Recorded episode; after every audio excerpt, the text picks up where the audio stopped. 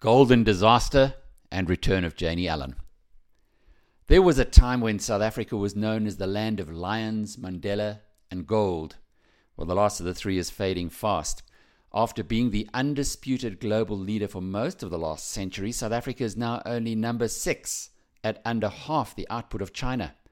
So most South Africans won't be feeling too concerned seeing the gold price hit its worst point since twenty ten, eight days of losses taking it back towards one thousand dollars an ounce.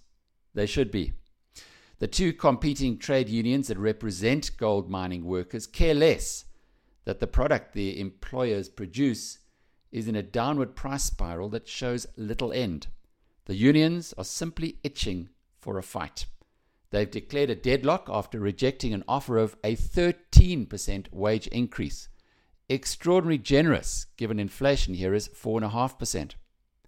The unions want a wage increase of eighty percent.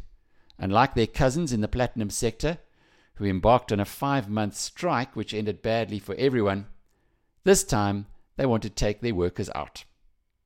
Well, on a far happier note, Biz News Today welcomes back the wonderfully talented columnist Janie Allen, an icon of the nineteen eighties when the Sunday Times readers voted her the most influential person in the country.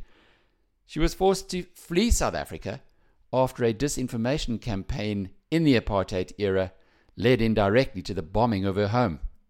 She's now waitressing in New Jersey, and as you'll read, Janie hasn't lost any of her flair. We're delighted to have her back. I'm Alec Hogg. Read more on biz news dot com.